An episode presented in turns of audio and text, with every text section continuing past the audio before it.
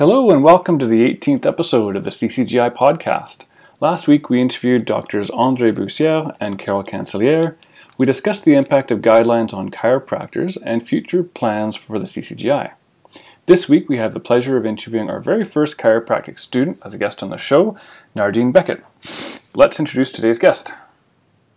All right, thanks, Galen. Uh, Nardine Bekhit is a fourth year intern at CMCC. She's currently completing a placement at St. Michael's Hospital. In addition to her clinical internship, she's also doing an internship at the Canadian Chiropractic Association.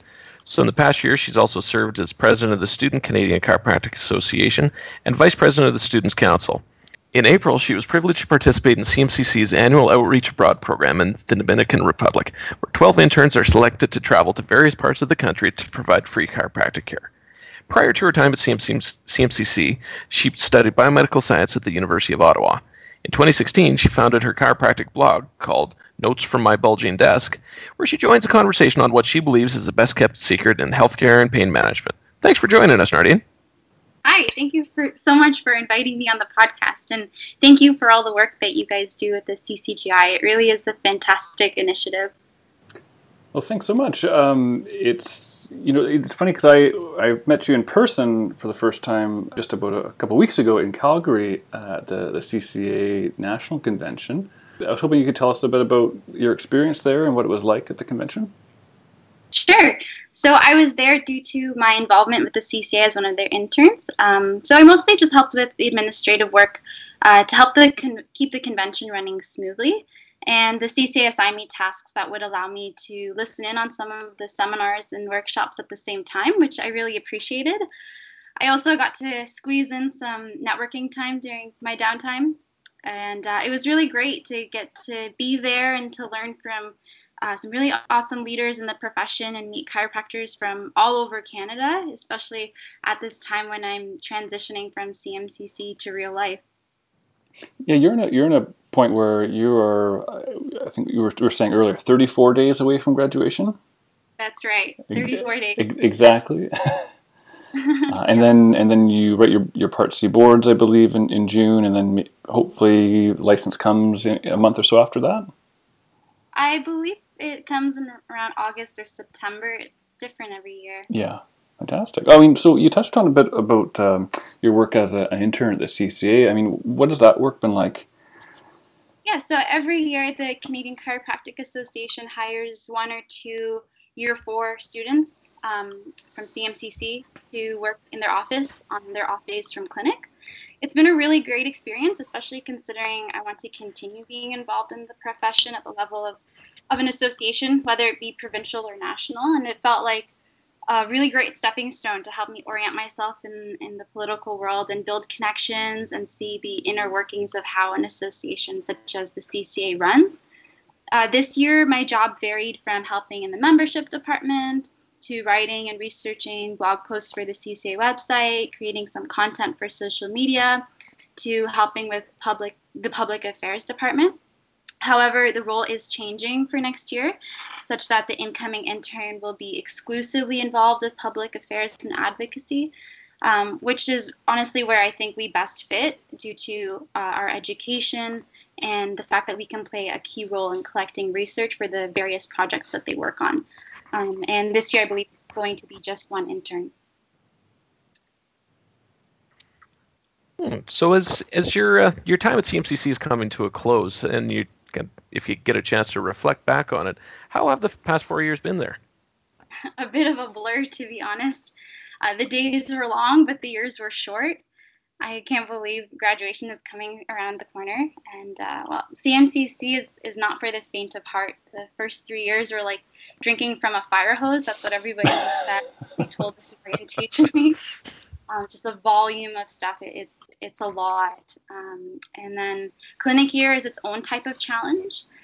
This last year alone, with uh, two concurrent internships and two executive positions on student government organizations, it has been a bit hectic for me. But I did I did that to myself, and at times it felt like too much. But I wouldn't have had it any other way. Like I got to really develop my leadership skills um, and uh, prepare myself for life and practice and being an entrepreneur. Oh, that's that's great. Um, so being a being a bit more selfish, um, how did you notice uh, the CMCC integrated CCGI content into classes or exams or practical exams? There, can you think of specific examples? Or were there certain courses where you found that they they really did a nice job of integrating C- CCGI um, material? Yes, I started to notice it in my third year. Uh, we were introduced to the CCGI content in our CE, or, or otherwise known as clinical education class. Um, so that's like a small group class where we're given cases, and um, I remember being introduced to it there. And uh, we were told to study the guidelines for certain exams, such as clinic midterm and fourth year. So we would be given written cases and asked to, for example, to create a treatment plan based off of the recommended guidelines. Um, and as well in fourth year, for every new patient you see, you have to write up two learning objectives or LOs for short. And uh, so I, I found the CCGI website in general to be quite helpful for those. When you're really busy and don't have a ton of time to spend on LOs, it was so convenient to have something reliable and easy to use to form the basis of research for looking things up for, um, for clinic requirements. Well, it's good to know those habits are, are starting early because in, in practice, um, you know, there, there are always questions that come up that we don't have the answers to, and and knowing how to search and find information is is an incredibly useful skill. Um, and you know, the next question that we have for you is revolving around the SCCA, the Student Canadian Chiropractic Association, um, and uh, you are the the president right now of that uh, association. So I was hoping you could talk about um, you know how you've been working uh, to expand um, the SCCA and the impact and reach of that organization. So the SCCA it stands for Student Canadian Chiropractic Association. So it is the student subchapter, if you will, of the CCA. And the SCCA is different from CMCC's Student Council in that uh, Student Council is the voice of students during their time at CMCC, but the SCCA is more about bridging the gap between chiropractic school and practice in Canada, and we believe that that starts from year one. The number of times I've heard students ask, How do I get licensed in X province? is unreal, and because CMCC is not in Ontario, most people coming out of CMCC have a good idea of what the process is like in Ontario, but the other provinces uh, remain a mystery, and even more so for students coming back from an American school. And that's just the beginning. So that's that just shows that there's a very real need for an SCCA to connect students together, to connect them to the CCA, and to disseminate important information and keep them connected to what's happening in the profession, such as um, what's happening in the media or changes to regulations, for example. Now, when I started with the SCCA, the difference between the SCCA and Student Council had gotten a little cloudy over the years, and CMCC put us under pressure to justify our existence on campus. So I had worked really hard to redefine our purpose, and part of that was writing out a strategic plan for the SCCA with a very clear mission, vision, and strategic goals. And uh, the way I took over the leadership was largely uh, was shaped largely by my experience uh, previously on student council. And I had spent some time learning and researching uh, about SACA, the American counterpart to the SCCA, to see how they operate and um, run multiple chapters across the uh, across the country. And as well, the CCA definitely provided a lot of guidance and support throughout the process and remain an integral part of our strategy. Getting to intern at the CCA and be president of SCCA at the same time made it significantly easier to build a stronger bridge between the two associations. And looking ahead, I'm very optimistic about the future of the SCCA. I'm pleased to be handing off the SCCA to a group of very bright student leaders who I'm sure will continue building uh, building on this work and expanding our reach and our impact. And to add to that, there's already a small group of students at NYCC, University of Western States, and Palmer who are very enthusiastic about building SCCA chapters in their schools. And they were even present at the CCA convention uh, just a few weeks ago in Calgary. So it's really exciting, and I'm so excited to see uh, what they're going to do. Oh, that's great. So, as we were talking about, you're you're really only a month away from doing your Part C board exams and graduation. What what are your plans after you graduate? Uh, first priority is to catch up on four years of sleep debt. um, I am in the process of looking for an associateship in Ottawa, but there's nothing set in stone yet. Okay.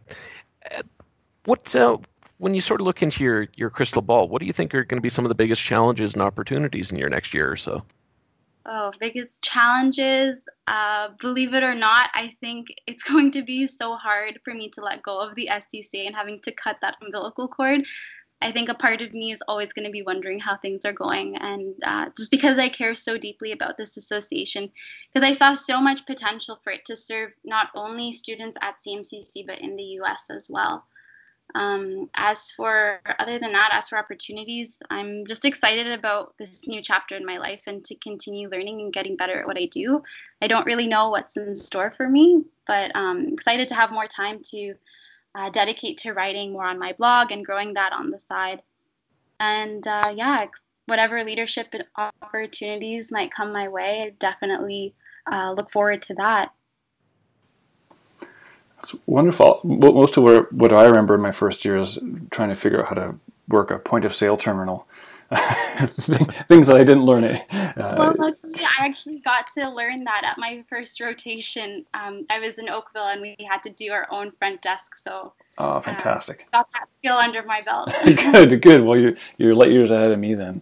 Um, well, and and what you're talking about, uh, what you talked about earlier with, with your blog and, and those strategies are and, and those um, methods of reaching your patients too are really valuable. The the you mentioned the entrepreneurial aspect of our work, which is which is so ingrained in what we do.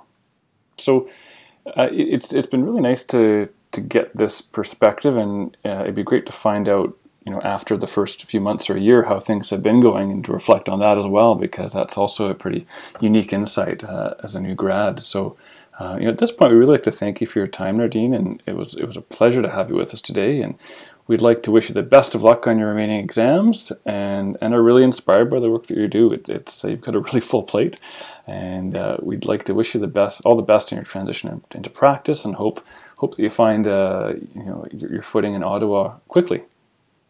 Thank you. Thank you so much. Yeah, thanks for thanks for joining us, Nardine. I think we'll we'll be watching uh, we'll be watching you as you progress your career with uh, with a lot of interest. And we'd like to thank uh, thank the listeners for tuning in again, and we'll look forward to bringing you our next guest in a couple of weeks. It'll be actually Dr. Dean Smith. Bye for now.